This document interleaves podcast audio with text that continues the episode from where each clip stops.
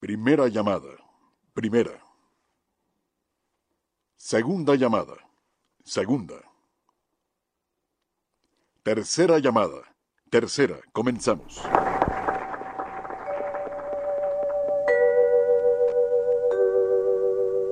XEW, la voz de la América Latina desde México, presenta.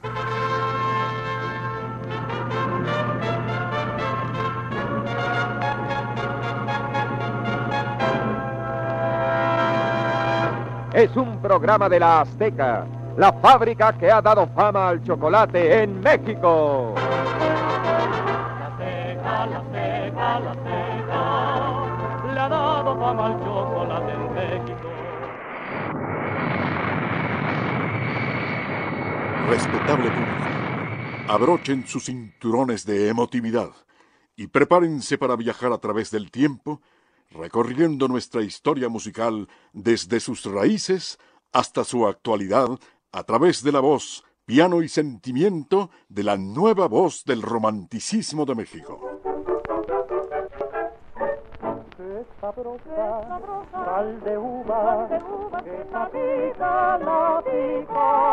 Si un vaso de vino quita la pena, un vaso de sal de uva picot quita la pena del vino. Triunfador en los festivales más importantes del bolero en Cuba, Colombia, Panamá, Estados Unidos y Ecuador. Amigo de los grandes y conductor de sus propios espacios en la radio y televisión mexicana.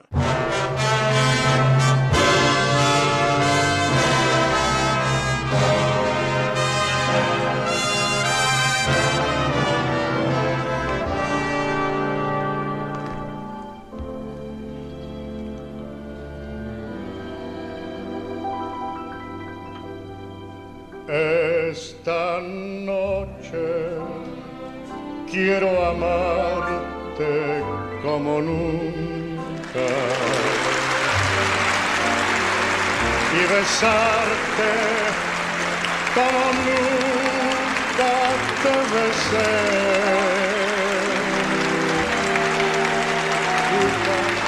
Yo agradezco con el alma sí, el haber venido aquí a la casa de ustedes, que es la casa de ustedes aquí. Yo soy el honrado que estén ustedes aquí. Así es que muy agradecido, muy agradecido y muy agradecido porque estén ustedes ahí conmigo. Testigo de la historia. Carritos qué buenos son, eso nadie lo discute. Audiencia pública. El tremendo juez de la tremenda corte va a resolver un tremendo caso. Jabón colgate con colcrín y lanolina le da blancura, suavidad y la perfuma. Hermana Ingracia, hermana Ingracia, que se sube la leche. Perdone, reverenda madre. Estaba seleccionando las almendras, la canela y la vainilla, pesando el azúcar y contando los huevos, los huevos, los huevos. Siga los tres movimientos de pavo, remoje, exprima y tienda.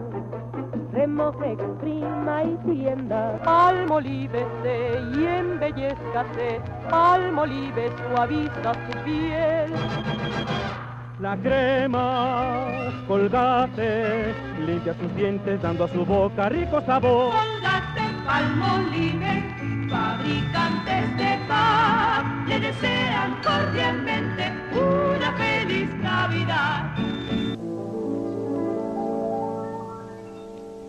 Recibamos con un fuerte aplauso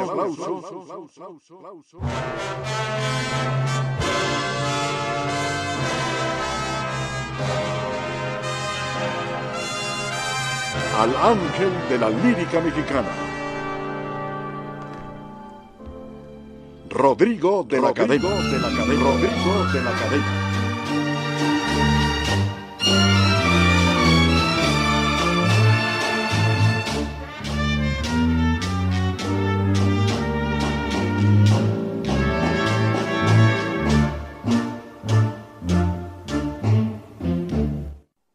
Señoras y señores, sean ustedes bienvenidos a nuevamente Bolero, sin duda alguna el único programa en donde vuelven la buena música y el romanticismo a la radio en vivo, a esta radio que todos los sábados desde hace siete años llevamos a usted con buen bolero y buena música y buena poesía también. Así que hoy tenemos un programa especial, un programa de homenaje a uno de los más grandes artistas de la poesía y de la palabra. Me refiero a Mario Benedetti.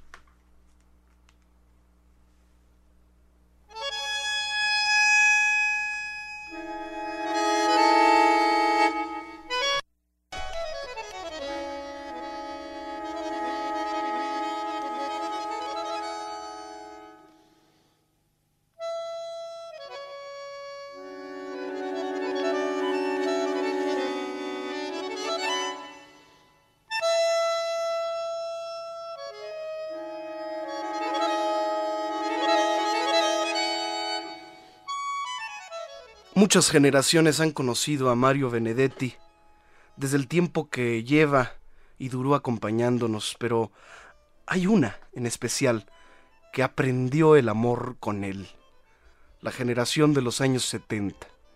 Y es en los tiempos de 78 a 79 cuando aparece Inventario. Mario Benedetti empieza a sorprender a toda una generación con una cantidad de poemas, de un amor posible, de un amor cercano que puede esperarnos a la vuelta de la esquina, que se lo puede uno encontrar así de la manera más simple. Mario Benedetti empezó a utilizar un lenguaje que hizo tan accesible la poesía como el amor mismo, y empezó a crear un sueño hecho de vidas cotidianas, de cosas sencillas, pero también de grandes utopías, todo un universo creó él en el tiempo de las dictaduras, en el tiempo de las resistencias al fenómeno más duro de la historia de América Latina, en su tiempo reciente, que fueron esas dictaduras del Cono Sur.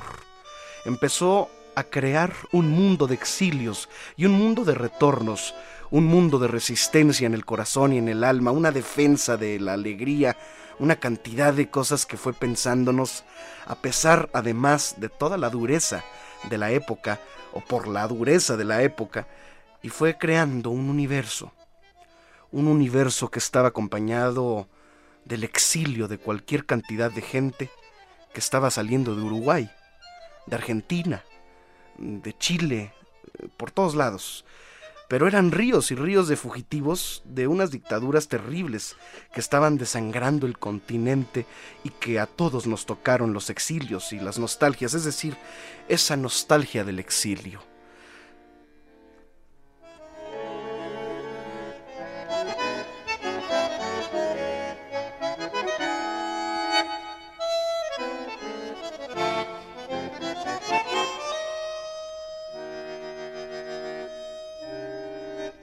Pero también esa bucólica tristeza y esa melancolía de la gente que viene de los grandes emigrantes, de todos los barcos de emigrantes que llegaron a poblar el sur, toda una cantidad de cosas en un mundo que él creó, que era el tiempo también de Eduardo Galeano, que todavía nos acompaña, el tiempo de Julio Cortázar, el tiempo de una cantidad de personajes que nos fueron creando un mundo los sueños de ellos en su exilio, se fueron haciendo los sueños nuestros y nos fueron creando toda una generación, nos fueron marcando las ilusiones con sus propias ilusiones y nos fueron a hacer sintiendo parte de un país y un continente y de una tierra que compartía los mismos sueños y compartía los mismos dolores a través de la solidaridad que significaría el exilio de toda esta cantidad de gente.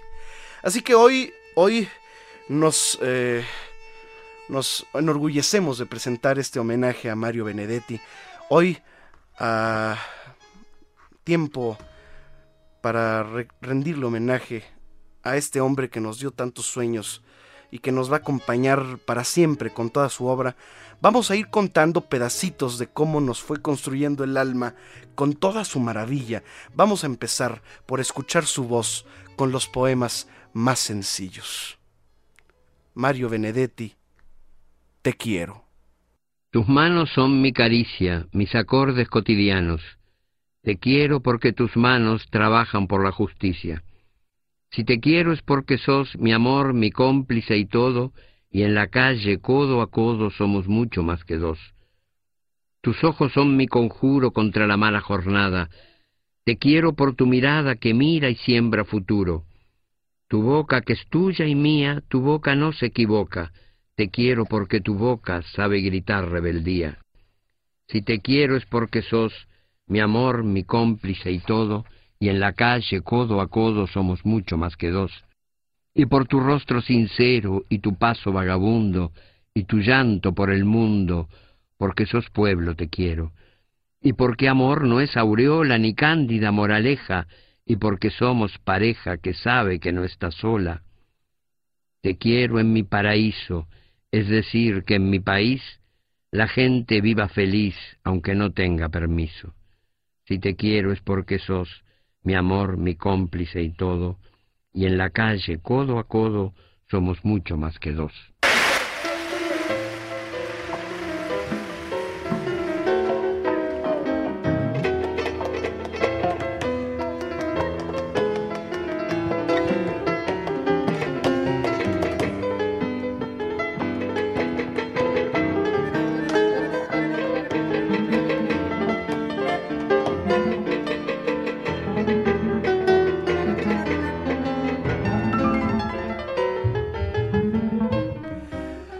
Y así como muchos y como mucho más que dos, Benedetti nos invita a tomar la rienda amable del afecto entre las parejas, los sueños del amor, los sueños del deseo, el común acuerdo de un trato. Mario Benedetti, hagamos un trato. Hagamos un trato. Compañera, usted sabe que puede contar conmigo no hasta dos o hasta diez, sino contar conmigo. Si alguna vez advierte que la miro a los ojos y una veta de amor reconocen los míos, no alerte sus fusiles ni piense qué delirio. A pesar de la veta o tal vez porque existe, usted puede contar conmigo. Si otras veces me encuentra huraño sin motivo, no piense qué flojera, igual puede contar conmigo. Pero hagamos un trato, yo quisiera contar con usted. Es tan lindo saber que usted existe. Uno se siente vivo, y cuando digo esto quiero decir contar, aunque sea hasta dos, aunque sea hasta cinco, no ya para que acuda presurosa en mi auxilio, sino para saber a ciencia cierta que usted sabe que puede contar conmigo. Pues así es, señoras y señores, recordando a este gran poeta uruguayo, Mario Benedetti. Vamos a hablar de sus poemas, vamos a escuchar su voz así como lo hemos venido haciendo y también vamos a escuchar regresando de esta pausa ese homenaje tan bello que le rindiera Joan Manuel Serrat en un disco que se llama El Sur también existe, en donde el cantor español musicaliza algunas de las obras poéticas de las joyas líricas mm, de Mario Benedetti. Y esto lo vamos a hacer al regreso de este corte. Nuevamente, Bolero. En Radio 13.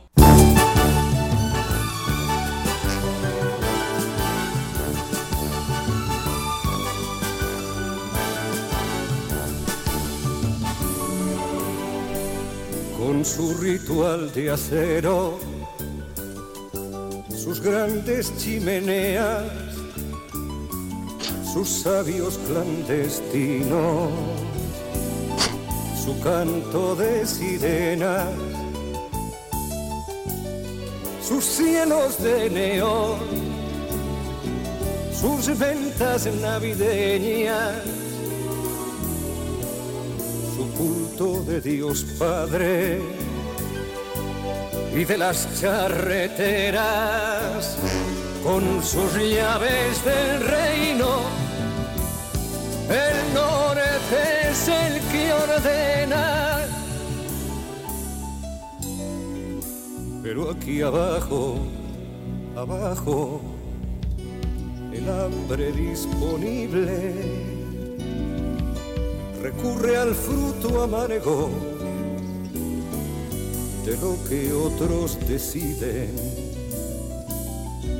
Mientras el tiempo pasa y pasan los desfiles y se hacen otras cosas que el norte no prohíbe. Con su esperanza dura,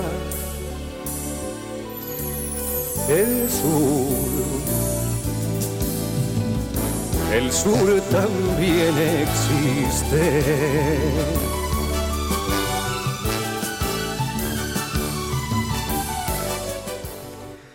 Así Benedetti nos va metiendo con su voz en todas sus historias. Hay unas que moldearon una generación, digamos que son inevitables. La de hagamos un trato, por ejemplo.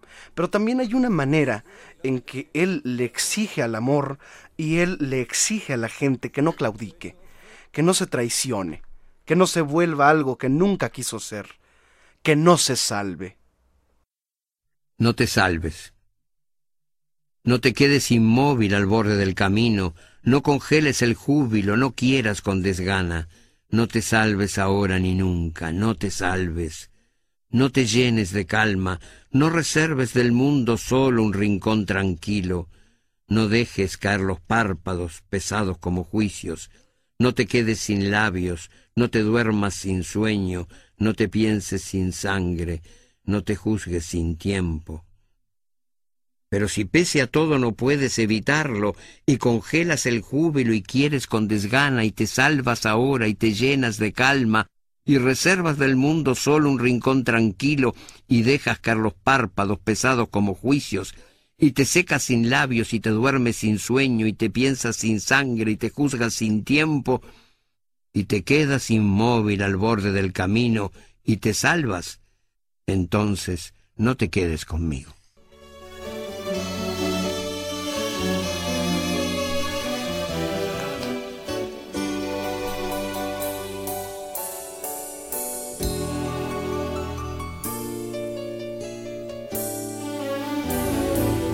Una mujer desnuda y en lo oscuro tiene una claridad que nos alumbra.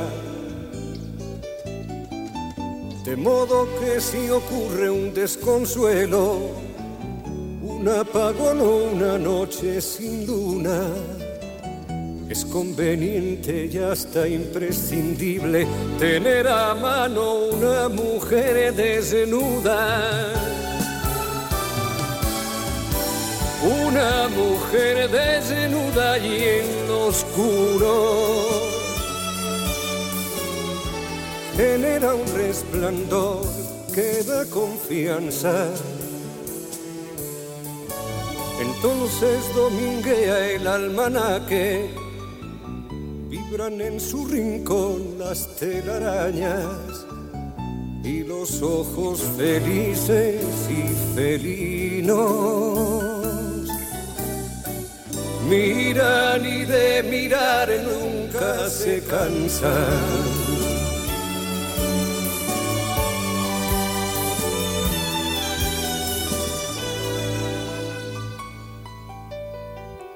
Una mujer desnuda y en lo oscuro es una vocación para las manos. Para los labios es casi un destino y para el corazón un despilfarro mujer desnuda es un enigma y siempre es una fiesta descifrar el Una mujer desnuda y en lo oscuro genera una luz propia y nos enciende.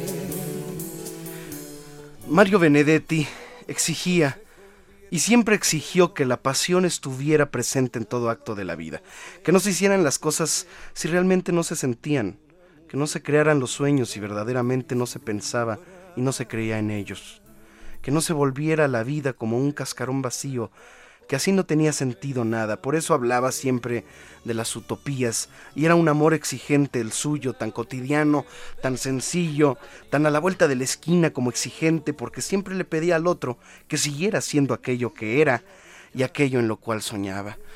Benedetti fue fiel a esto hasta el último día de su vida. Fue fiel a esto por todas las cosas que escribió en la manera como tuvo que reinventarse cuando el mundo de sus sueños desapareció. Fue fiel a esto siempre y en todos los caminos y en esos amores que él nos fue mm, delineando hay una mujer desnuda y en lo oscuro que Serrat evoca.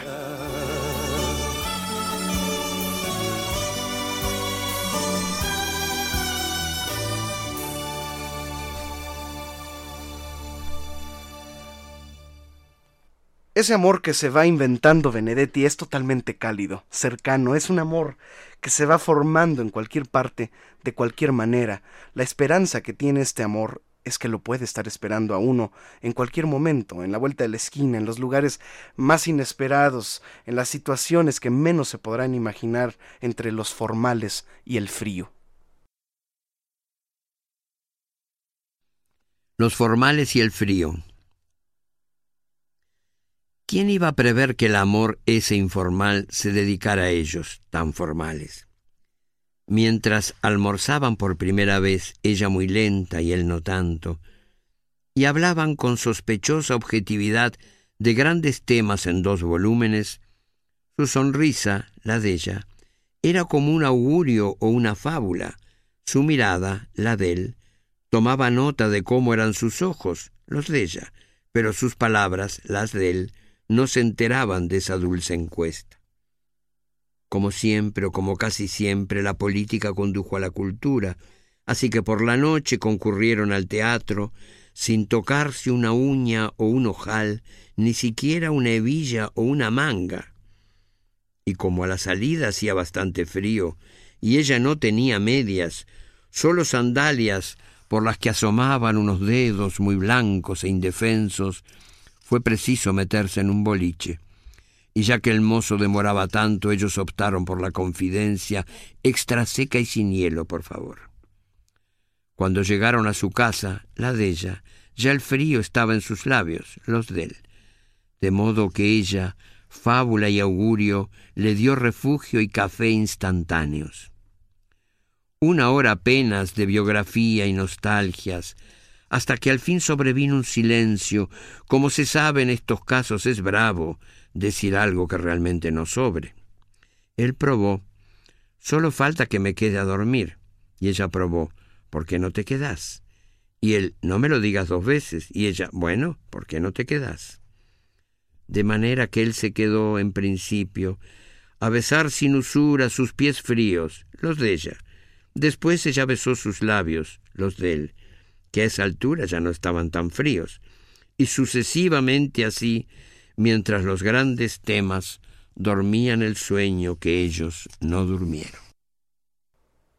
Estamos en nuevamente Bolero, rindiendo homenaje al poeta Mario Benedetti, un especial de Radio 13 Entretenimiento.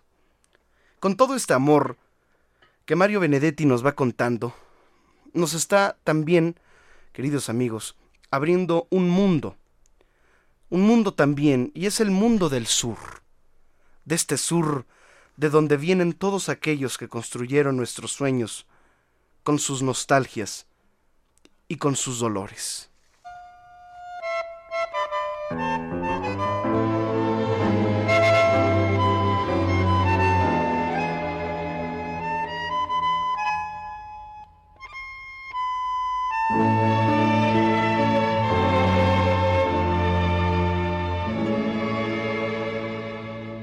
San Juan y Boedo antiguo y todo el cielo, Pompeya y más allá la inundación, tu melena de novia en el recuerdo y tu nombre florando en el adiós, la esquina del herrero, barro y pampa casa, tu vereda y el zanjón y un perfume de yuyos y de alfalfa que me llena de nuevo el corazón.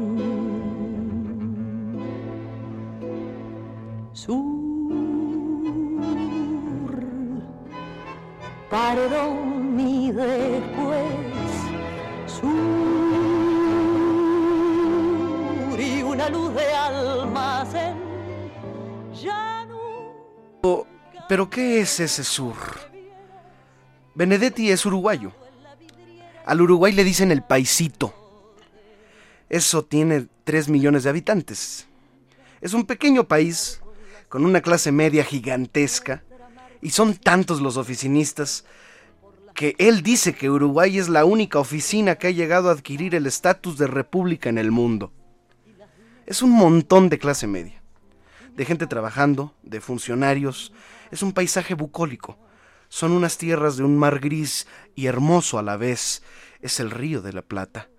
A ambos lados del delta queda por un lado Montevideo, la capital del paisito, y por otro lado una rival terrible, la Gran Buenos Aires. Entonces, estos son los que comparten el sur y comparten el tango y comparten la nostalgia que llevaba en barcos de millones de migrantes millones y millones de migrantes que llegaron durante finales del siglo XIX y comienzos del siglo XX al sur. Llegaron con una cantidad de nostalgias detrás. Llegaron más de un millón de italianos, llegaron alemanes. Él mismo tiene ancestros italianos, estudió en un colegio alemán, por eso hablaba en alemán también a veces. Estos personajes traen toda la Europa a cuestas, dejaron atrás todo lo que fue su mundo y su vida, y esa nostalgia de haber arrancado todo lo que fueron sus vidas quedó depositada en el aire del delta, del río de la Plata. Por eso a ambos lados del río de la Plata la nostalgia se percibe y vuela en el aire, y eso también está en los poemas de Benedetti. de un sueño que murió. Sur, paredón y después sur y una luz de almacén. Ya nunca me verás como me vieras recostado en la vidriera y esperándote. Ya nunca alumbraré con las estrellas. Nuevamente, Bolero. En Radio 13. Fragmento de Mario Benedetti. Te dejo con tu vida, tu trabajo y tu gente, con tus puestas de sol y tus amaneceres, sembrando tu confianza, te dejo junto al mundo, derrotando imposibles, seguro, sin seguro, te dejo frente al mar, descifrándote a solas.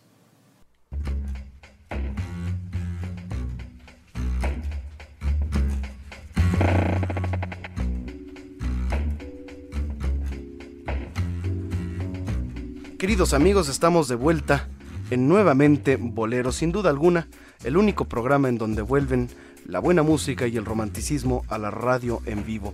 Estamos rindiendo homenaje a ese poeta, a ese cantor del pueblo, a ese hombre que se acercaba a su audiencia y a sus lectores de una manera muy sencilla eh, y que hablaba sobre todo con pasión y con esa entereza del alma que tanto descifra en sus poemas el gran Mario Benedetti, quien nos recuerda que el sur también existe y también existe este sincretismo con la cultura latina. Y es por eso que nos sentimos cerca de Mario Benedetti. Y es por eso que también lo estamos recordando ya que él nació un 14 de septiembre, acaba de terminar el mes de septiembre, y él nace en un lugar que se llama Paso de los Toros, Tacuarembó, en Uruguay, y muere un 17 de mayo de 2009 a los 88 años de edad. Recordamos a este escritor, a este poeta, a este ensayista, Mario Benedetti, en este especial de nuevamente Bolero a la poesía uruguaya.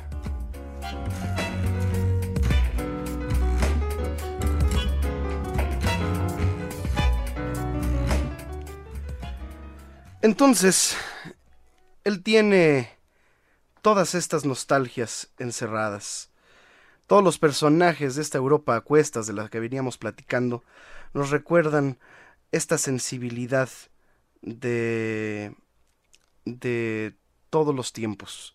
Por eso, Benedetti nos recuerda que la culpa es de uno. Quizá fue una hecatombe de esperanzas, un derrumbe de algún modo previsto. Ah, pero mi tristeza solo tuvo un sentido. Todas mis intuiciones se asomaron para verme sufrir y por cierto me vieron. Hasta aquí había hecho y rehecho mis trayectos contigo. Hasta aquí había apostado a inventar la verdad. Pero vos encontraste la manera, una manera tierna y a la vez implacable de desahuciar mi amor.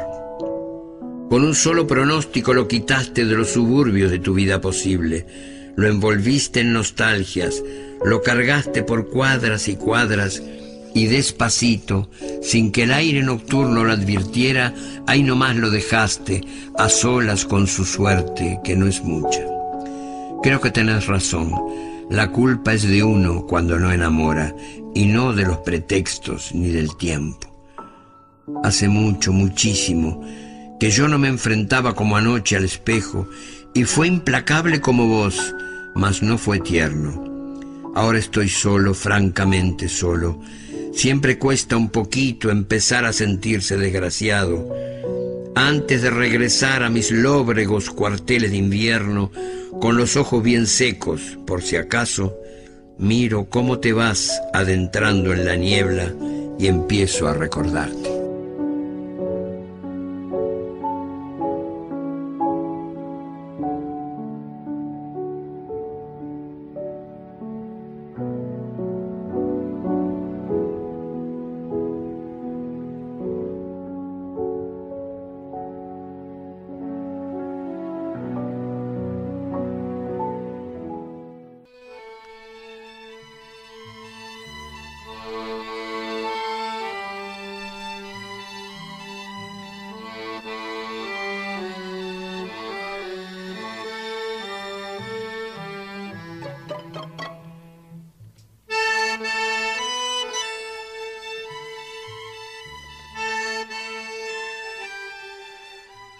Entonces, Mario Benedetti tiene todas estas historias y ese pequeño Uruguay que ellos llaman el paisito, con todo el cariño lo llaman el paisito y produce unos escritores que uno no se la cree, porque es que de allá es Eduardo Galeano, Juan Carlos Onetti, produce unos escritores de una talla impresionante y unos grandes futbolistas también, el paisito. Este paisito es el centro de la narración de Benedetti, por eso sus primeros poemas se llamaban montevideanos, porque es Montevideo, no propiamente el Uruguay, Montevideo, el centro de sus historias, y es la clase media a la que le escribe. Por eso le preguntaban que por qué había llegado a ser tan universal su poesía, si era tan particular el entorno. Decía, bueno, primero porque la clase media debe ser bastante más universal, de lo que se puede creer, porque le llega mucha gente. Segundo, porque si quieres ser universal, debes escribir tu comarca. Eso es una vieja idea que él hizo plausible en la literatura. Por eso recordamos hoy este bellísimo poema de Mario Benedetti, de los más bellos, que se llama Si Dios fuera mujer, con el poeta uruguayo Mario Benedetti, su voz y su inspiración.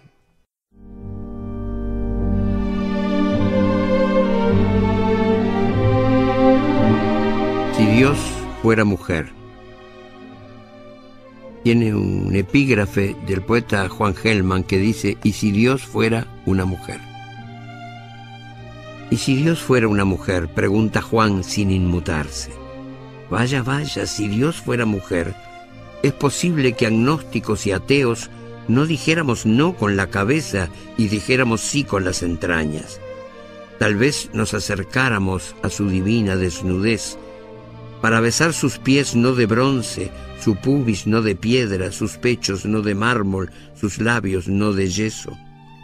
Si Dios fuera mujer, la abrazaríamos para arrancarla de su lontananza, y no habría que jurar hasta que la muerte nos separe, ya que sería inmortal por antonomasia, y en vez de transmitirnos sida o pánico, nos contagiaría su inmortalidad. Si Dios fuera mujer, no se instalaría lejana en el reino de los cielos, sino que nos aguardaría en el zaguán del infierno, con sus brazos no cerrados, su rosa no de plástico y su amor no de ángeles. Ay, Dios mío, Dios mío, si hasta siempre y desde siempre fueras una mujer, qué lindo escándalo sería, qué venturosa, espléndida, imposible, prodigiosa blasfemia.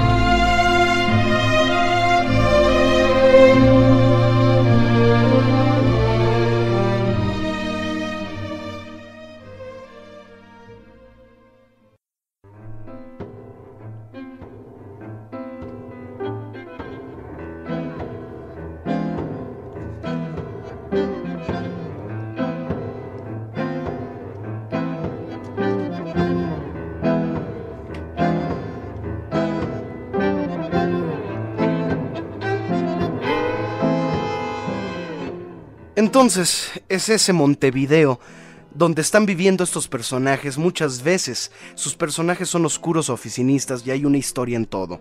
Él tiene cuentos y tiene novelas y tiene poesía. Ah, hay una novela que ha sido llevada muchísimas veces al cine y a la televisión. Y hay una versión especial que también se hizo en Colombia, por ejemplo. Y esta historia se llama La Tregua. Y La Tregua es una historia de un hombre que ya le faltan unas semanas para jubilarse es la historia de un diario de oficina, y cuando ya le falta poco tiempo para su retiro, antes de esto conoce a Laura Avellaneda. Laura Avellaneda le trae la vida, le trae la esperanza, lo llena de sueños, le hace la vida eh, una cosa maravillosa, lo trae con toda la fuerza con que el amor, la alegría, la libertad, la vida, la valoración de la existencia, el hecho mismo de estar vivo puede tener en el alma del ser humano, que ya no esperaba nada, sino una una pensión de jubilación. Y esto es día a día como este, va muriendo del asombro de ver qué persona maravillosa es Laura Avellaneda. Dice que era sencilla, así de ojitos como pequeños, como de pelo liso, como flaquita. Dice que parecía frágil, que a todo mundo le daban ganas de, de abrazarla, ¿no? de protegerla. Pero ella era una mujer bastante fuerte y bastante segura de lo que quería. Ella está muy cierta de las cosas en las cuales cree, de los amigos que no le iban a fallar, de las historias que siempre iban a estar a su lado. Esa fe en tantas cosas que Laura tenía y él no tenía, le hacía creer muchísimo en ella. Ella le daba fe en la vida que él ya había perdido. Ella le va dando todo y se va enamorando de Martín Santomé. Y ella ve en Martín Santomé, ella ve en él a un tipo maravilloso, un tipo absolutamente fascinante. Le ve toda la sensibilidad, toda la alegría, le ve toda la sabiduría y la ancestral tristeza. Ella ve un universo en este Martín Santomé que parecía un tipo gris de oficina del escritorio de al lado. Y ella es capaz de ver el resplandor en el alma de este hombre y es capaz de enamorarse de este resplandor. Ella, ella es mucho más joven que Martín Santomé, quien no está esperando nada de la vida y ella no iba a buscar nada en particular, sino que se les apareció el amor. Como se aparecen las historias de Benedetti, así, a la vuelta de la esquina, en la oficina, en el escritorio de al lado.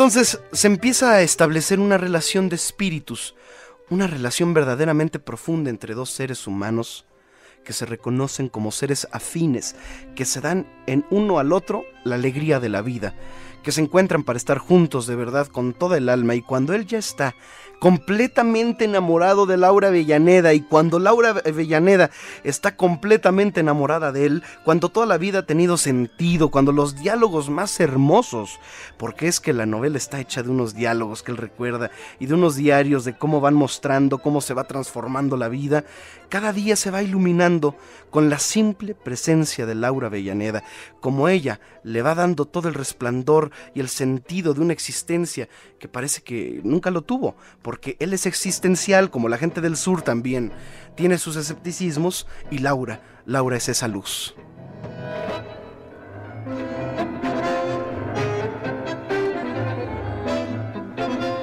Pues cuando esto está maravilloso, ella deja de ir a la oficina un día. Y luego deja de ir a la oficina dos días. Y dijeron que estaba un poquito malita, que tenía como una gripa. Y Laura se le muere. Y cuando se muere, el hombre pierde todo. Todo.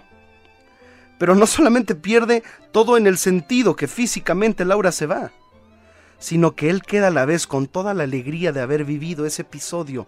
Con Laura Avellaneda, le dio sentido a toda su vida, más allá de su vida o más allá de su muerte, el haber conocido, el simple hecho de haber conocido a Laura Avellaneda, le dio toda una razón de ser al hecho de haber habitado la tierra, y eso no se lo puede quitar ni siquiera la tristeza de la muerte de Laura Avellaneda.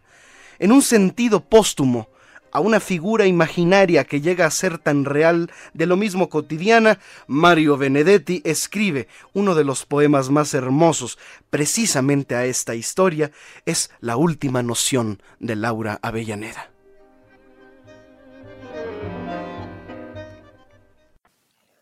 Última noción de Laura Avellaneda.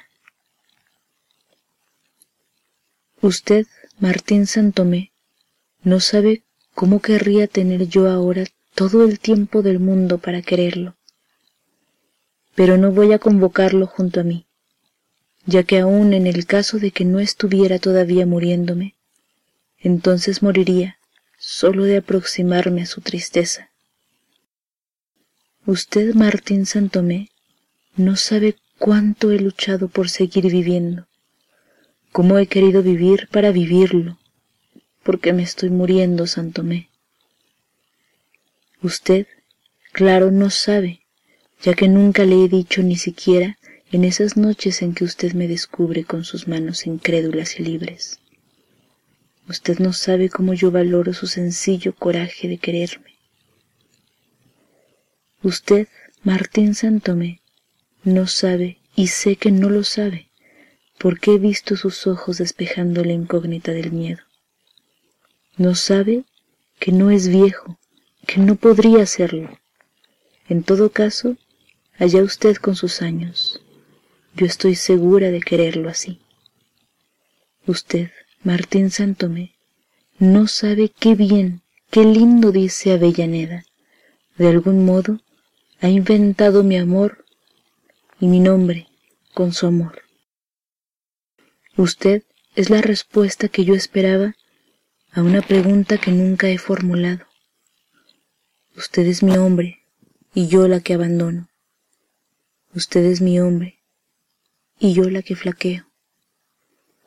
Usted, Martín Santomé, no sabe, al menos no lo sabe en esta espera, qué triste es ver cerrarse la puerta de la alegría sin previo aviso de un brutal portazo. Es raro pero siento que me voy alejando de usted y de mí, que estábamos tan cerca de mí y de usted. Quizá porque vivir es eso, es estar cerca, y yo me estoy muriendo, Santomé. No sabe usted qué oscura, qué lejos, qué callada. Usted, Martín, Martín, ¿cómo era? Los nombres se me caen. Yo misma me estoy cayendo. Usted, de todos modos, no sabe ni imagina que sola va a quedar mi muerte sin su vida.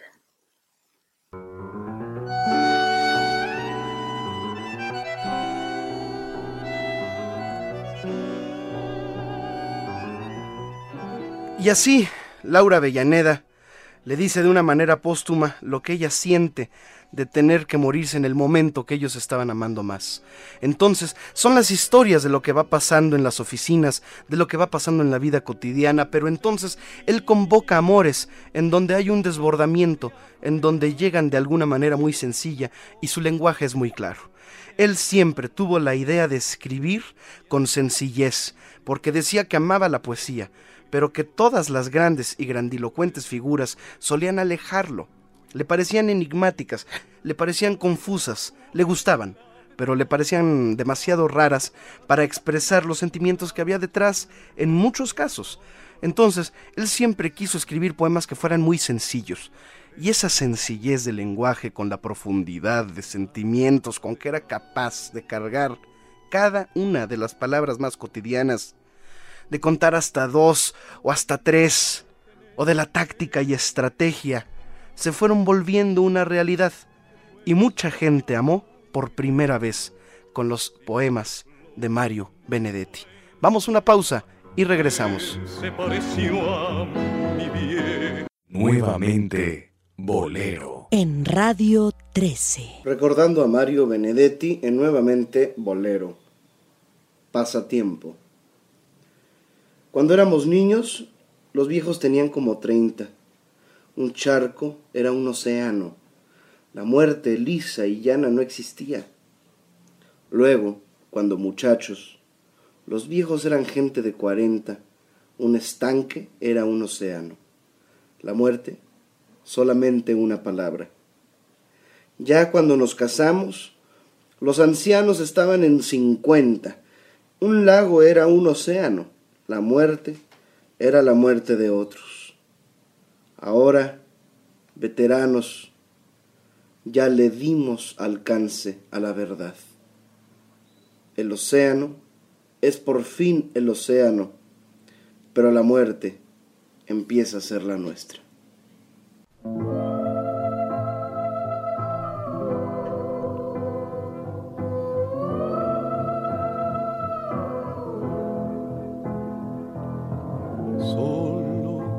Solo y triste quedado para siempre en esta playa que fue el mundo de los dos. Solo, solo, solo como el bien. Recordando que Mario Benedetti siempre tuvo la idea de escribir con sencillez y que mucha gente amó por primera vez con los poemas de Benedetti, recordamos al poeta, al poeta uruguayo, al poeta de ese paisito que nos recuerda Corazón Coraza. Corazón Coraza. Porque te tengo y no, porque te pienso, porque la noche está de ojos abiertos, porque la noche pasa y digo amor, porque has venido a recoger tu imagen y eres mejor que todas tus imágenes, porque eres linda desde el pie hasta el alma, porque eres buena desde el alma a mí, porque te escondes dulce en el orgullo, pequeña y dulce, corazón coraza, porque eres mía, porque no eres mía, porque te miro y muero y peor que muero, si no te miro, amor, si no te miro. Porque tú siempre existes donde quiera, pero existes mejor donde te quiero, porque tu boca es sangre y tienes frío. Tengo que amarte, amor, tengo que amarte aunque esta herida duela como dos, aunque te busque y no te encuentre, y aunque la noche pase y yo te tenga y no.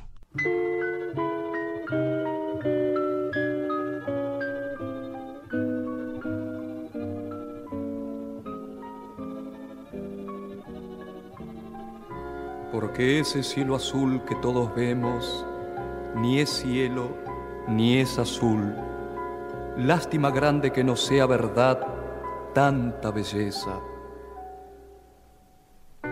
Lupercio Leonardo de Argensola, 1559-1613.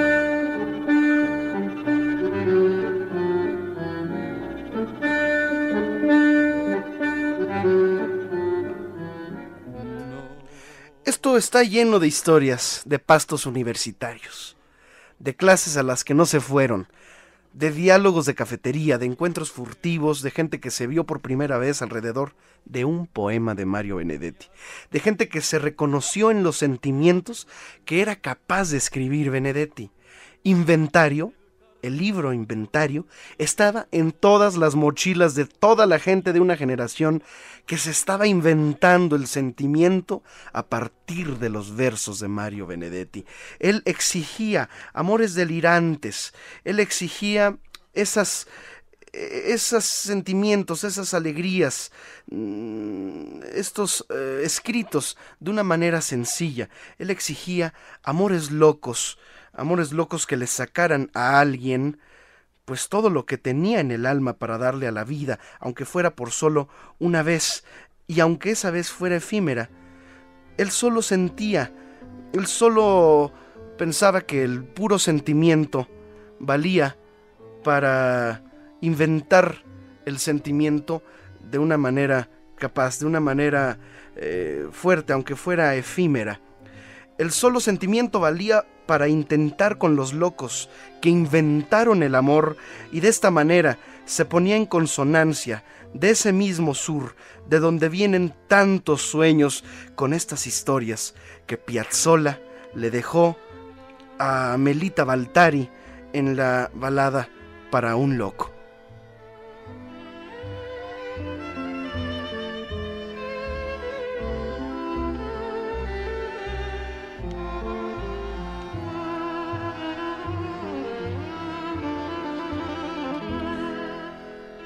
En nuevamente Bolero, recordamos Balada para un loco, es la voz de Goyeneche. Las tardecitas de Buenos Aires tienen ese, qué sé yo, viste.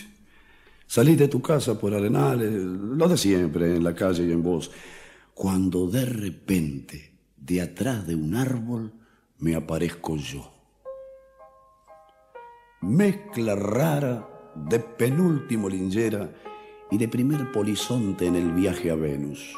Medio melón en la cabeza, las rayas de la camisa pintadas en la piel, dos mediasuelas clavadas en los pies y una banderita de taxi libre levantada en cada mano. ¿Te reís? Pero solo vos me ves, porque los mariquíes me guiñan, los semáforos me dan tres luces celestes y las naranjas del frutero de la esquina me tiran azares. Vení, que así medio bailando y medio volando, me saco el melón para saludarte, te regalo una banderita y te digo, ya sé que estoy piantao, piantao, piantao, no ves que va la luna rodando por Callao, que un corso de astronautas y niños con un vals me baila alrededor. Baila, vení, volá. Ya sé que estoy piantao, piantao, piantao.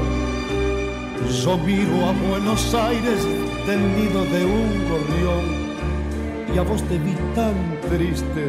Vení, volá, sentí el loco berretín que tengo para vos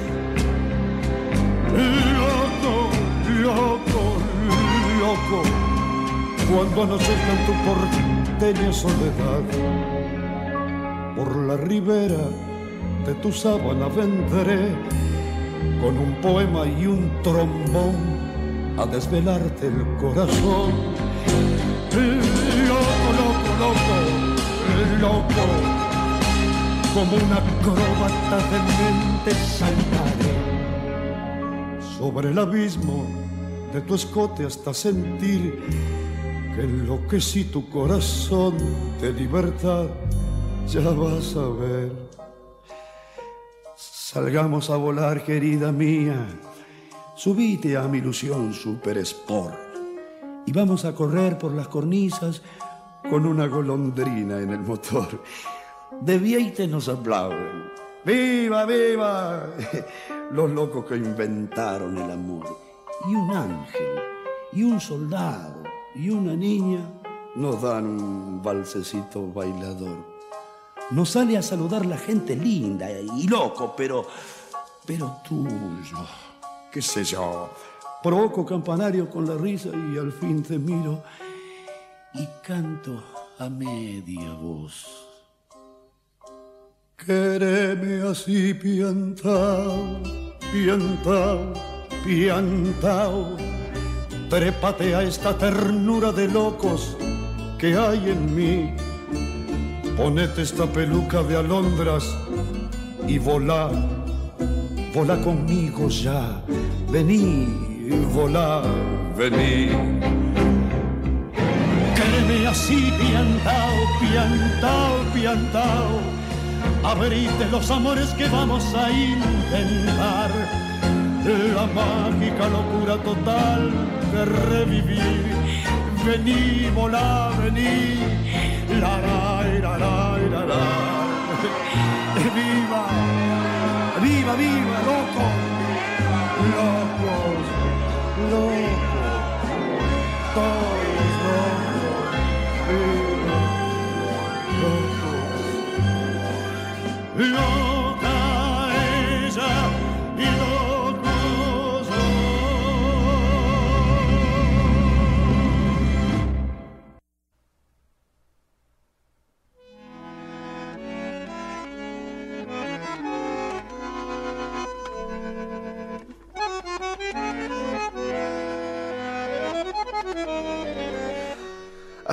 Con la locura del amor, Benedetti nos va creando este sur. Y este sur es él, pero también es Piazzolla. Y también es Charlie García, y es Mercedes Sosa, y es todo ese sur que se va creando durante esta época, y aparte de este amor que él inventaba a la locura, que él invitaba a la existencia plena, a la fuerza vivificante, a estar completamente vivos, totalmente vivos.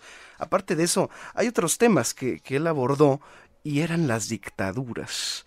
O sea, al sur lo une por un lado la geografía, el delta, el río de la Plata, las dos ciudades que están totalmente conectadas como dos universos de una misma tristeza, de una misma melancolía que son Buenos Aires y Montevideo del otro lado del río.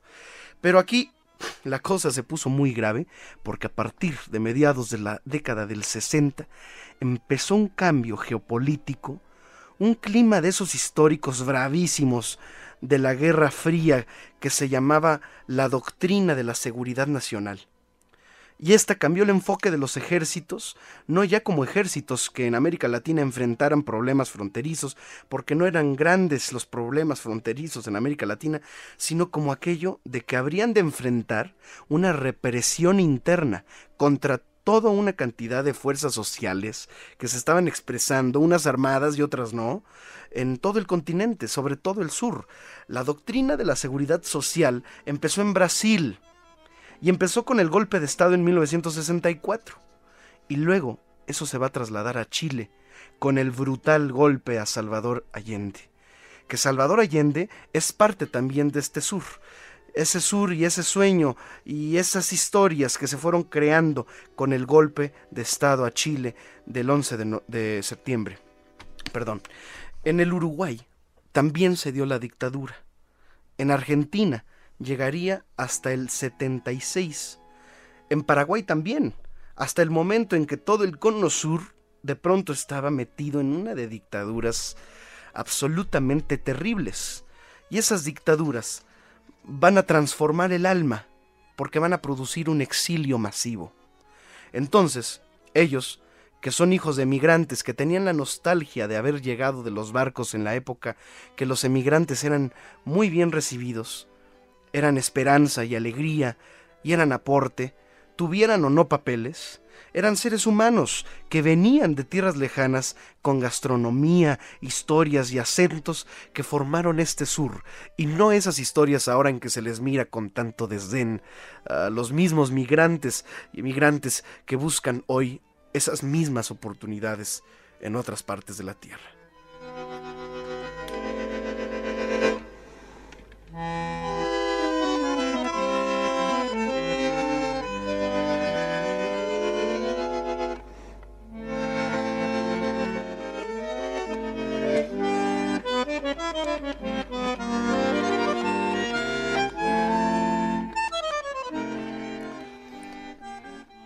Ellos tienen la nostalgia de los emigrantes. Y si a esto le vamos a añadir una dictadura tan, tan canija, ¿no? Como la que le cayó encima, entonces el exilio fue de tal tamaño que Uruguay, teniendo 4 millones de habitantes, 850 mil se fueron. Esto es casi la cuarta parte de la población del país. Y había un letrero famoso en el aeropuerto de Montevideo que decía, el último en salir, apague la luz.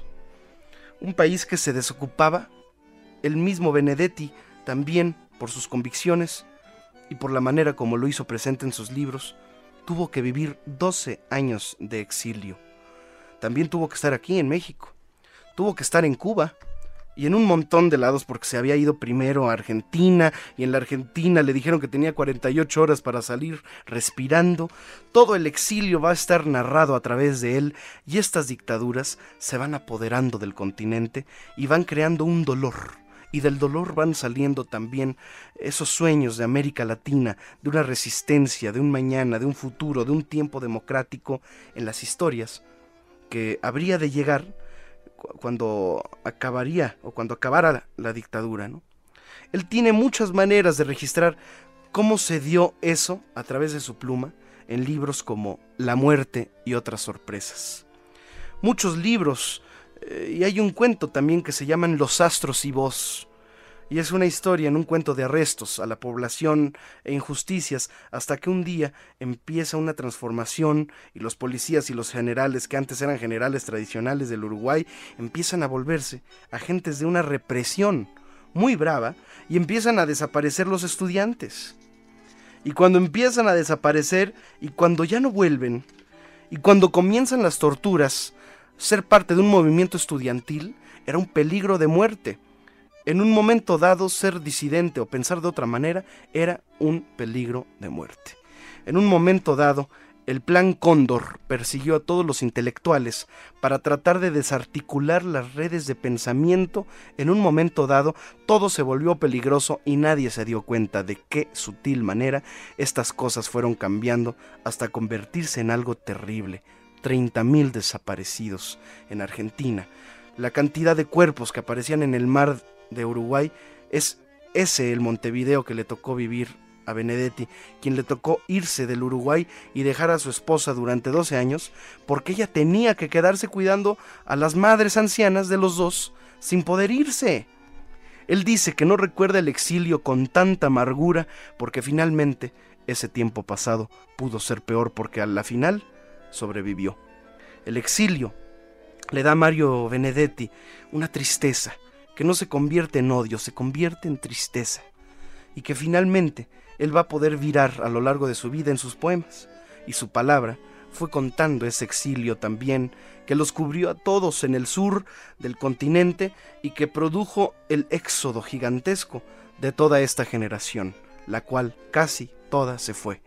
Nunca tuvo que aprender a querer la vida en el destierro, momentos eh, difíciles en los que la dictadura perseguía especialmente a los intelectuales, a los poetas, a los músicos, a los escritores. Recordamos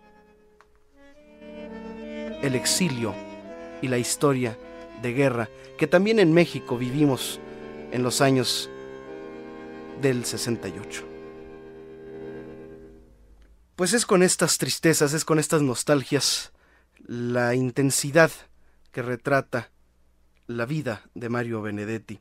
Recordemos eh, como integrante de esta generación del 45, a la que, como ya mencionamos, a la que pertenecen también Idea Vilariño y Juan Carlos Onetti, entre muchos otros. Su prolífica producción literaria incluyó más de 80 libros, algunos de los cuales fueron traducidos a más de 20 idiomas. En unos momentos más también estará con nosotros Angélica Aragón, y Roberto D'Ameco, que nos van a hablar de un espectáculo que se llama Su Majestad el Bolero, que presentarán en el lunario del Auditorio Nacional el jueves, el viernes y el sábado y el domingo de esta semana. Así que, señoras y señores, no se despeguen de la sintonía de XEDA, el 1290 de amplitud modulada. Nuevamente, Bolero. En Radio 13.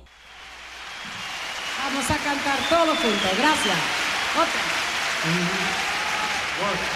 Vamos. Ahora lo vamos a cantar todos. Todos juntos, por favor. Gracias, muchas gracias.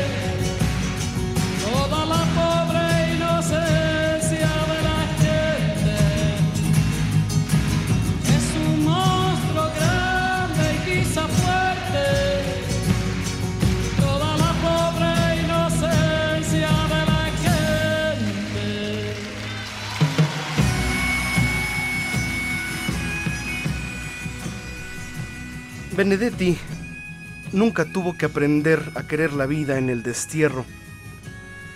Y momentos difíciles en los que la dictadura perseguía, como ya habíamos comentado, especialmente a los intelectuales, a los poetas. Mercedes Sosa y León Yeco bordan el panorama con estas canciones.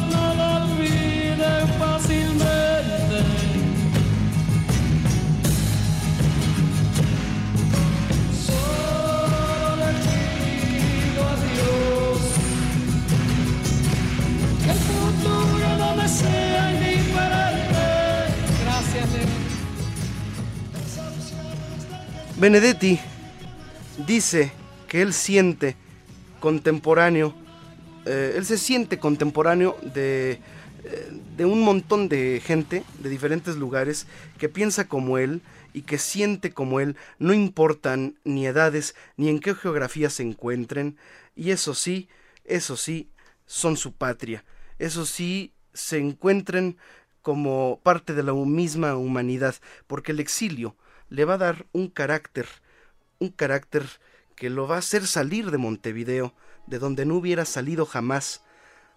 Eh, lo hace irse también a España, en donde residía la mitad del año huyendo de su asma y de los inviernos.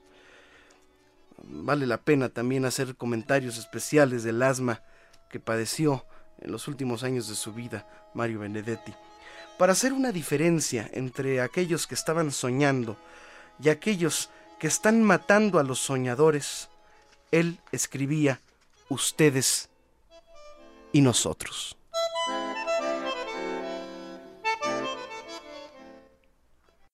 Ustedes y nosotros. Ustedes cuando aman exigen bienestar, una cama de cedro y un colchón especial. Nosotros cuando amamos es fácil de arreglar. Con sábanas, qué bueno. Sin sábanas da igual. Ustedes cuando aman calculan interés y cuando se desaman calculan otra vez. Nosotros cuando amamos es como renacer y si nos desamamos no la pasamos bien. Ustedes cuando aman son de otra magnitud. Hay fotos, chismes, prensa y el amor es un boom. Nosotros cuando amamos es un amor común, tan simple y tan sabroso como tener salud. Ustedes cuando aman consultan el reloj, porque el tiempo que pierden vale medio millón. Nosotros cuando amamos sin prisa y con fervor, gozamos y nos sale barata la función. Ustedes cuando aman al analista van, es él quien dictamina si lo hacen bien o mal. Nosotros cuando amamos sin tanta cortedad, el subconsciente piola se pone a disfrutar. Ustedes cuando aman exigen bienestar, una cama de cedro y un colchón especial. Nosotros cuando amamos es fácil de arreglar. Con sábanas, qué bueno. Sin sábanas, da igual.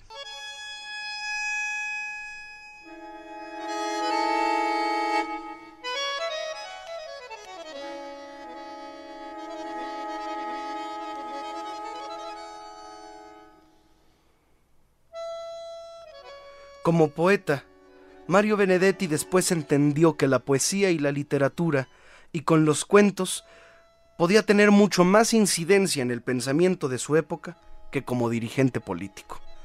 Benedetti hace de sus miserias sus maravillas.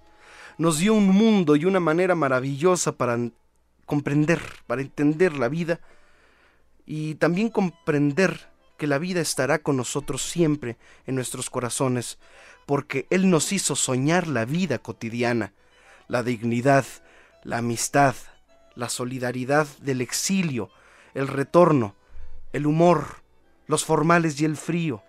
Nos hizo creer en tantos maravillosos poemas y en tantos maravillosos sentimientos. Le debemos una táctica y una estrategia simple y sencilla, como todo lo que escribió.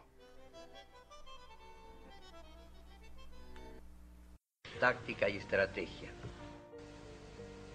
Mi táctica es mirarte, aprender como sos, quererte como sos. Mi táctica es hablarte y escucharte, construir con palabras un puente indestructible. Mi táctica es quedarme en tu recuerdo, no sé cómo ni sé con qué pretexto, pero quedarme en vos. Mi táctica es ser franco y saber que sos franca y que no nos vendamos simulacros para que entre los dos no haya telón ni abismos. Mi estrategia es en cambio más profunda y más simple. Mi estrategia es que un día cualquiera, no sé cómo ni sé con qué pretexto, por fin me necesite.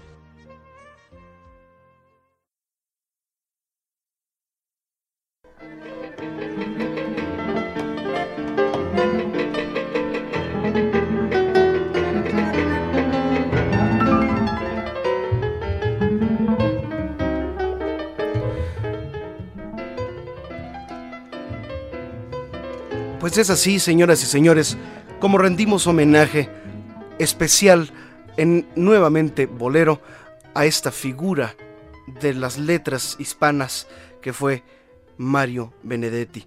Por supuesto, eh, recordamos que Mario Benedetti fallece un 17 de mayo del año 2009 a los 88 años de edad, pero su obra, su obra perdura y persistirá en el sentimiento y en el sentir cotidiano que se encuentra así como Mario Benedetti nos enseñó a la vuelta de la esquina.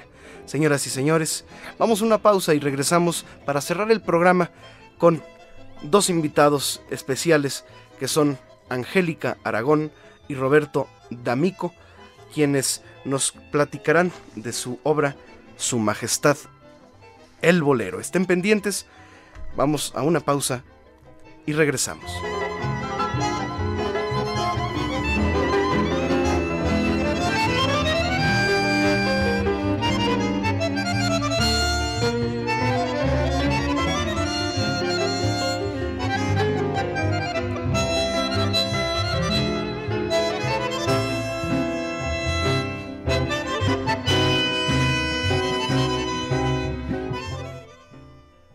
Nuevamente, Bolero. En Radio 13.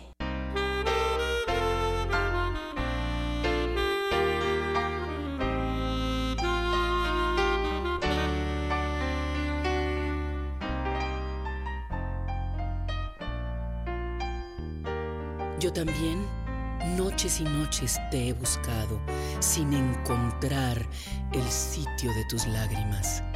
Me basta mirarme en un espejo para saber que estás llorando y me has llorado. Entre nosotros no habrá nunca despedida. Tal vez sería mejor que no volvieras. Quizás fuera mejor que me olvidaras.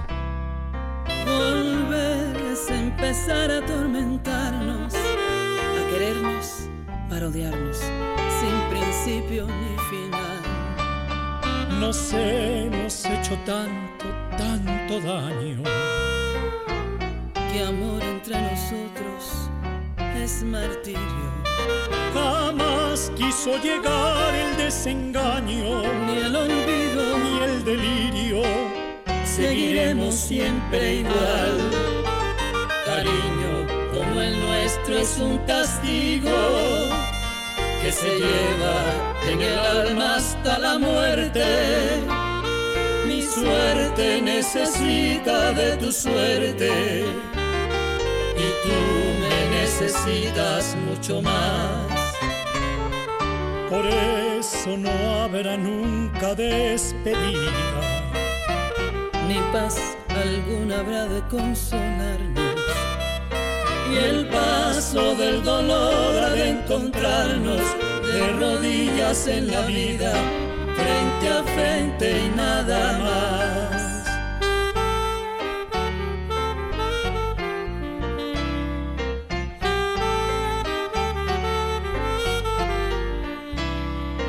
mi suerte necesita de tu suerte.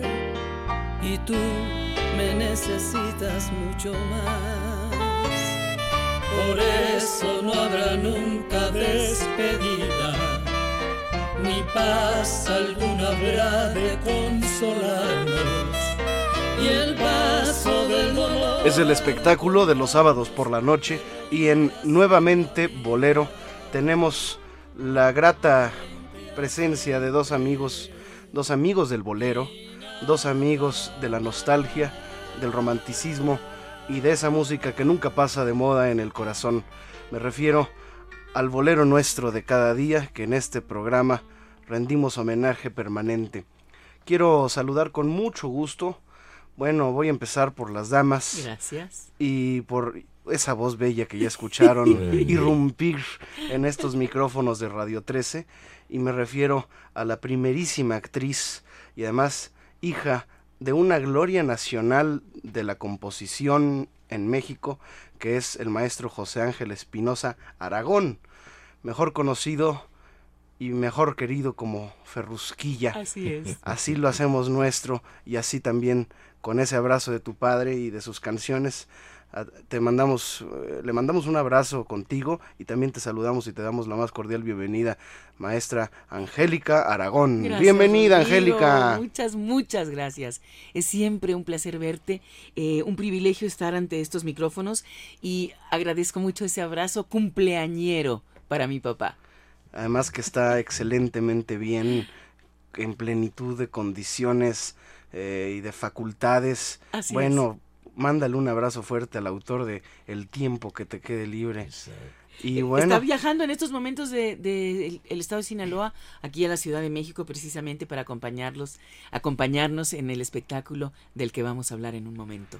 y bueno, también saludo al gran actor, también una bella voz y un sensible artista, Roberto D'Amico, bienvenido. No, bienvenido y qué gusto estar contigo, que eres la esencia joven del bolero. ¿Qué te tomas? Sí, exacto. Pero, ¿verdad, Angélica, que si hay una figura joven consustanciada con el bolero es Rodrigo de la Cadena? Totalmente. Así que qué Y en, eh, afortunadamente.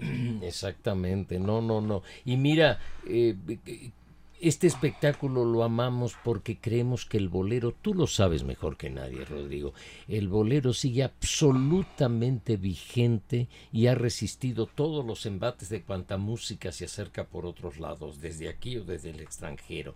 El bolero sigue siendo el código amoroso por excelencia, no solo del mexicano, Rodrigo, sino del latinoamericano, eh, en España, en el mundo entero. Eh, el bolero es uh, algo realmente inacabable. Y por eso en nuevamente Bolero estamos presentando eh, pues la, la, invitación para que usted que nos hace el favor de escucharnos pueda acompañar a Angélica Aragón y a Roberto D'Amico en este espectáculo que se llama Su Majestad el Bolero. Es toda la magia del bolero en un espectáculo musical inolvidable y además, además diría yo irrepetible, porque estarán acompañándoles también voces características del género, jóvenes unos unos eh, y la mayoría jóvenes son Sí, intérpretes sí. eh, contemporáneos del bolero y me refiero a Doris ¿Quién, lo recu- quién no la recuerda en el Canal 11 con sus boleros y un poco más, no? Exactamente. Fern- ¿Cuántos años estuvo Roberto? 15. 15 años al aire promoviendo Con esta Alejandro Aura. Sí, cómo no. Fernando Cravioto, que es hijo de Humberto Cravioto, quien también ha estado aquí alguna vez con nosotros. Y la maravillosa voz de Salomé, la Ah, cubanísima Salomé. La cubanísima. Ya estuvo aquí también con nosotros. ¿Cómo no? En el piano está el maestro Ebert Clavel. Y bueno, también participan. Tenemos a Panchito López en el bajo, al eh, maestro Rodrigo Gutiérrez en eh, alientos, porque toca varios saxos, flauta, etcétera. Y también hay danza en el espectáculo. Ándele, a ver, sí, Roberto. efectivamente. Es Hay que hay una- una, una comparación muy interesante que... Eh, Hay un momento, y que tú sabes mucho de esto, Rodrigo, en que hacemos como una comparación entre los géneros que han dominado todo este continente, que es el tango y el bolero. Entonces nos pareció coherente en ese momento que una bailarina espléndida, Elisa Rodríguez, directora del grupo íntimo Tango, haga un solo de danza en relación al tango. Y en la segunda parte eh, eh, tomamos una esencia de una gran escritora uruguaya, Idea Vilariño, donde habla lo del final del amor por vanidad, y Doris canta vanidad, y Elisa baila. Que es un bolero chileno, ¿eh? Eh, Sí, sí, lo sé, sí, es un bolero chileno, qué notable eso. Pero tú sabes que este, hay muchos mexicanos, muchos del Caribe, muchos argentinos, es decir, tú lo sabes otra vez mejor que nadie. Se- eh, toma cuerpo en Cuba, pero de donde se Sabes lanzan... mejor que nadie. Sí, que me fallaste, como diría Ferrusquilla. Mira, dice, yo, yo siempre he dicho que el bolero nació en Cuba, pero se hizo adulto en México. Pero no te quepa duda, Rodrigo. Eso lo dicen todos los historiadores, todos los estudios. Se hizo adulto en México y de México. Maduró acá. Claro, claro, claro. Con. Perdón. No, no, no. Nada más irle recordando a nuestro auditorio que este espectáculo ya es este jueves, eh, el jueves 10 de octubre a las 9 de la noche. El viernes tienen otra función, 11 de octubre, 9 de la noche. Sábado 12 de octubre a las 9 de la noche también. Y el único día que cambia el horario, que hay dos funciones, una a, la, a las 13 horas y otra a las 18 horas, es el domingo 13 de octubre. Es jueves, viernes, sábado a las 9 y el domingo a las 6 de la tarde y a la 1 de la tarde. A la 1 y a las 6. A la una y a las seis. En el lunario. En, a un costado del Auditorio Nacional, sobre el Paseo de la Reforma, eh, frente al Campo Marte. Mm, Tenemos que agradecerle al Lunario todas estas funciones que nos permite dar ahí porque sabemos que es un espacio eh, muy, muy solicitado y que su calendario siempre está completamente eh, lleno de actividades que no solamente promueven la música, sino también la palabra hablada. Eh, de modo que muchas gracias al Lunario por, por la hospitalidad de cuatro días en ese escenario que es muy particular porque se presentan grandes espectáculos ahí. O sea, para nosotros es un Pero honor. este es de los que más se debieran de presentar, a mi Eso. parecer. Y yo creo que a parecer de todo el público que escucha este programa, que es un programa de bolerófilos. Exacto. Y fíjate, Rodrigo, que ese día presentamos el disco del espectáculo. También hay un disco. Sí, un, disco, un disco doble, dos horas 40 minutos con textos, boleros. Y ahí también tenemos que agradecer, Rodrigo, a la inteligencia de la directora de la Fonoteca Nacional, porque dijo, esto no es un espectáculo de mero entretenimiento, este es un espectáculo de boleros que significa una extensión enorme de la cultura popular de México y nos permitió grabar el disco en la Fonoteca Nacional. Así que nuestro agradecimiento a la doctora Lidia Camacho. Exactamente, exactamente. Ella que también aprecia muchísimo este género, quiere que el disco se conserve allí como, bueno, un- la evidencia de, de lo que de, de un Una de- constancia. de, estas 34 canciones que se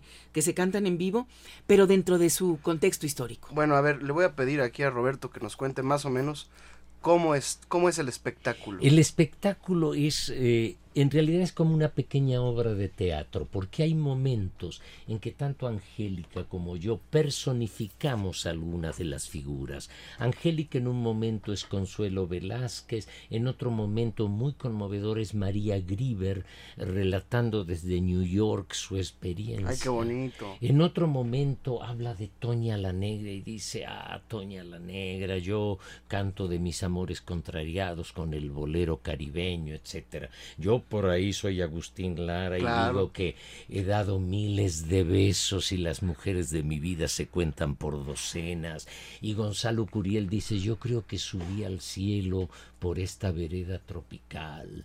Y Pedro Vargas dice, oh, y alguna vez Jaime Sabines, con algunas copas de más, me dijo, usted, Pedro Vargas, suena con su voz de monaguillo sobre el paisaje de campanas de San Miguel, de de Allende. Qué lindo. Entonces, todo eso, lo que hemos tratado con Angélica y vamos a abundarlo, es que no quede simplemente el bolero, que ya de por sí es tan rico, sino que tratamos de nutrirlo Muy bien, con muy historias bien, muy que... bien. eh, Muchas ver- felicidades, qué bueno, porque son siempre gratas estas innovaciones, estas creatividades muy, muy, muy, muy buenas para el género que como tú dices, une y yo digo que es culpable de la alta demografía Sí, de, nuestra, de nuestra ciudad, de México y de todo, de, de toda América Latina. Pero ¿eh? absolutamente. La América Latina se enamoró y nació con bolero. Sí. Angélica Aragón, eh, por favor. Gracias, Rodrigo. Mira, eh, esta no es la primera vez que colaboramos juntos, Roberto D'Amico y yo. Tenemos más de 20 años de hacerlo. Él tiene varios otros espectáculos eh, de este mismo corte, a grosso modo hablando, dedicados a distintos compositores, a José Alfredo Jiménez, eh, al propio Gonzalo Curiel, a mi papá. En el Lunario hace 3, 4 años presentamos otro Lo disco recuerdo. doble, el de Échame a mí la La culpa, culpa. vida y canciones de Ferrusquilla. De modo que es eh, una, una propuesta que Roberto tiene bastante probada con el público, porque como bien decías, es muy importante no solamente promover la música con grandes intérpretes como lo son los tres que nos acompañan, Fernando Cravioto, Salomé y Doris, Sí. sino además eso de ubicar a la gente dentro de un contexto eh, personal del compositor, eh, histórico, social, cultural, porque también el público joven eh, se enamora del bolero. Eh, tenemos, bueno, el ejemplo más eh, evidente sería tal vez el de Luis Miguel con su primer disco de boleros, como de pronto irrumpió en, ante un público muy, muy, muy joven con un repertorio este, de muchos Centenario. Exacto, centenario. Entonces creo que siempre hay espacio para seguir enamorando a los jóvenes y si de pronto los jóvenes tienen acceso a esa época a través de ciertos datos muy breves, creo que eh, eh, se entra de manera mucho más Fácil, este, fácil, sencilla. sencilla y sobre todo más eh, Digerible. Exacto. Em, antes de pedirle a Angélica Aragón que nos declame algo, que nos, que nos eh, diga parte de, de algún monólogo que tenga, no sé, como María Griver, no sé, eh, y a Roberto que también haga lo propio, quiero recordarles que se presentará este espectáculo Su Majestad el Bolero en el Lunario del Auditorio Nacional este jueves 10 de octubre, este viernes 11 y este sábado 12. ¿A qué hora? A las 9 de la noche. Y el domingo 13 de octubre a la 1 de la tarde y a las 6 de la tarde con dos funciones. Lunario del Auditorio Nacional, Su Majestad el Bolero. Empezamos con, con la maestra Aragón. Fíjate que una cosa que descubrimos de María, bueno, que yo descubrí de María Grieber, es que no conocía México sino hasta la edad de 65 años, en la que vino por primera vez. Entonces le hablé a mi papá y le pregunté si en algún momento le había tratado. Dijo mi papá, sí, coincidí con ella en más de dos ocasiones en Nueva York. Y le dije, oye papá, ¿y hablaba con algún tipo de acento americano? Pues nunca había estado aquí, su español lo aprendió en Estados Unidos, puesto que había nacido en un barco. En un barco, Y de recién nacida llegó a Nueva York y de ahí no salió. Y mi papá corroboró porque la había tratado personalmente, que debió haber hablado sí con, con un ligero acento. Y ella dice, yo estaba sola en Nueva York. Mi marido, el norteamericano Leon River, había tenido que viajar a México, donde se vio envuelto en la vorágine de la revolución que estaba en sus postrimerías. Y durante los años que duró esta extraña ausencia de León, yo cosía y bordaba para sostenerme. Y la necesidad fue la que me hizo recurrir a mi antiguo gusto por la composición. Y me dediqué a componer canciones con la esperanza de resolver mi situación económica. Ok. Maestra Grieber, qué gusto recibirla eh, nuevamente, Bolero. Y gracias por contarnos su historia también. Don Roberto D'Amico. Dice Agustín Lara, ¿quién que conoció mi escabrosa vida nocturna dudaría que soy rumbero? ¿Quién que conozca mi sensibilidad dudaría de mi condición de trovador de veras. ¿Quién que conozca mi leyenda no asegure que me fui lejos de Veracruz, traspasando todos los límites que imponen el tiempo y la distancia? Ole. No, pues y ahí entra Doris cantando Veracruz. Definitivamente. Bueno, tú vas a estar con nosotros, tenemos Rodrigo. Que estar, tenemos que estar ahí, voy claro, a estar. Claro, sí, por yo favor. sé que te va a emocionar. Nos vamos a emocionar mucho y además, pues me da gusto que piensen en, en el bolero, que es un género muy nuestro, sí, muy cierto. mexicano. Sí, Fíjate que yo conocí a Salomé Rodrigo en la filmación de una telenovela, años atrás, tal vez 10 o 12 años atrás. El grupo con el que se presentaba en esos momentos, eh, las famosas Las de estrellas, Aida. de, estrellas de Jorrín. Ah, sí. Eh, e- ellos amenizaron una fiesta dentro de la telenovela. Eh, aparecieron en la pantalla y todo eso. Eh, y cuando yo la escuché cantar en esa ocasión, Sí. reconocí que era bueno. De muy, muy especial como intérprete, una gran voz. Y para mi sorpresa la volví a descubrir años después. eh, y ahí me enteré que vivía en México, en fin, etcétera. Y desde entonces no la soltamos. no la soltamos. Ya no, no, no la queremos soltar nadie. pues eh, les agradezco muchísimo que, No. que nos hayan compartido, no nada placer. más su, su arte, sino también esta obra que es importante para nuestro público y para nosotros. Ahí vamos a estar sin lugar a dudas. Nosotros esperamos contar con la presencia del maestro Manzanero, del ingeniero Curiel, eh, de Itatí Cantoral, por ejemplo, para eh, que, bueno, eh, estén allí en el homenaje que se les está haciendo a sus padres. Muy bien, jueves 10, viernes 11, sábado 12 de este mes de octubre a las 9 de la noche y el domingo dos funciones, una de la tarde y 6 de la tarde en el lunario del Auditorio Nacional. Por favor, eh, ayúdenos a, a invitar al público una vez más. A ver, No, Roberto. sí, con todo placer estas cinco funciones en el lunario, un lugar tan exquisito. Vengan amigos que no se van a arrepentir, se van a emocionar. Bien lo dijo Rodrigo, será una experiencia irrepetible. Exacto. Fernando Cravioto, Doris. Salomé, Roberto Amico y una servidora de ustedes, Angélica Aragón. Muy bien, pues muchísimas gracias. Gracias Bienvenidos una vez más Rodrigo. a Nuevamente Bolero. Gracias, Rodrigo, gracias. Yo sé lo que son los encantos de mi Borinquen hermosa. Por eso la quiero tanto y siempre la llamaré preciosa.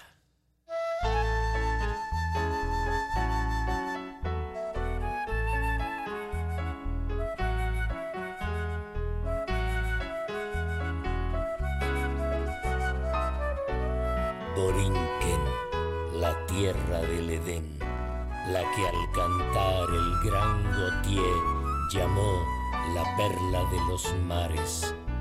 Ahora que tú te encuentras con tus pesares, déjame que te cante yo también.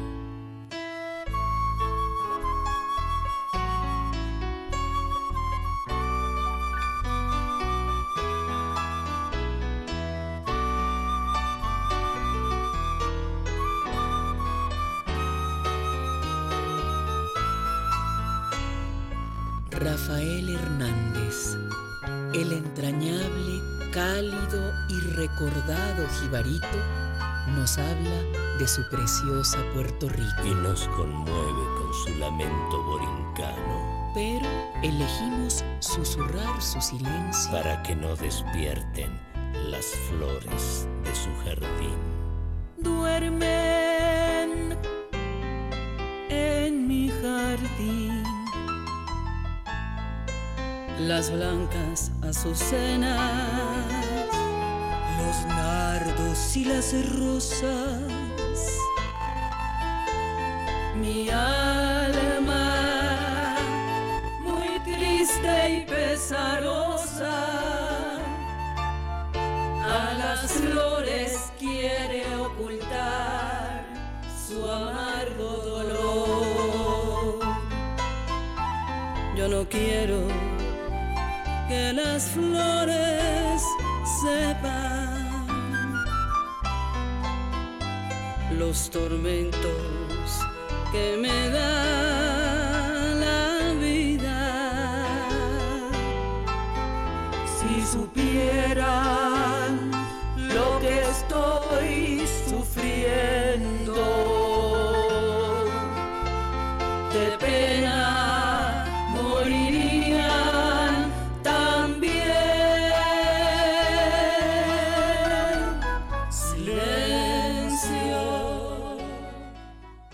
Una vez más, gracias Angélica Aragón, gracias Roberto D'Amico. Nos sentimos muy, muy contentos de que nos visiten nuevamente en Bolero y les auguramos un éxito total en la taquilla y pues en su majestad el bolero, que definitivamente es toda la magia del bolero en un espectáculo musical inolvidable. Señoras y señores, hasta aquí una emisión más de nuevamente Bolero. Nos veremos dentro de ocho días, nos escucharemos también, si el Señor de arriba lo permite, o yo no he recibido cristiana sepultura. Les recuerdo que usted puede descargar las emisiones anteriores de nuevamente Bolero vía internet, ya sea mm, cualquiera de estas tres opciones. La primera y más sencilla es que usted accese a esta página que les voy a dar y nada más le ponen play al programa que usted quiera escuchar anterior y pues usted reproducirá a cualquier hora las emisiones anteriores de Nuevamente Bolero. La página es así, nuevamenteboLero.podomatic.com. Con mucho gusto repito para ustedes, nuevamenteboLero.podomatic.com. La otra manera es si usted tiene teléfono inteligente, smartphone, puede usted, eh, si tiene Galaxy o iPhone o BlackBerry, puede usted accesar a la página de iTunes y usted en iTunes busca Rodrigo de la Cadena o busca nuevamente Bolero y encontrará los podcasts de este programa. Por supuesto, los programas anteriores y pronto estará este también. Así que esa es otra manera. Y la otra es entre a mi página de internet que es rodrigodelacadena.com.mx y en la pestañita que dice podcast, ahí usted puede descargar las emisiones anteriores de nuevamente un bolero. Muy bien, señoras y señores, el programa se termina cuando empezaba a ponerse bueno. Suave el aroma, la vida es un torneo de noblezas y el premio es una mujer. Yo los reto a que me olviden, no se los recomiendo porque perderían. Nos escucharemos muy pronto, dentro de ocho días, si antes el alto mando de Radio 13 no ha dispuesto otra cosa, o como ya les he dicho, no he recibido cristiana sepultura. Mi nombre, Rodrigo de la Cadena, y aquí les dejo mi reputación para que la hagan pedazos.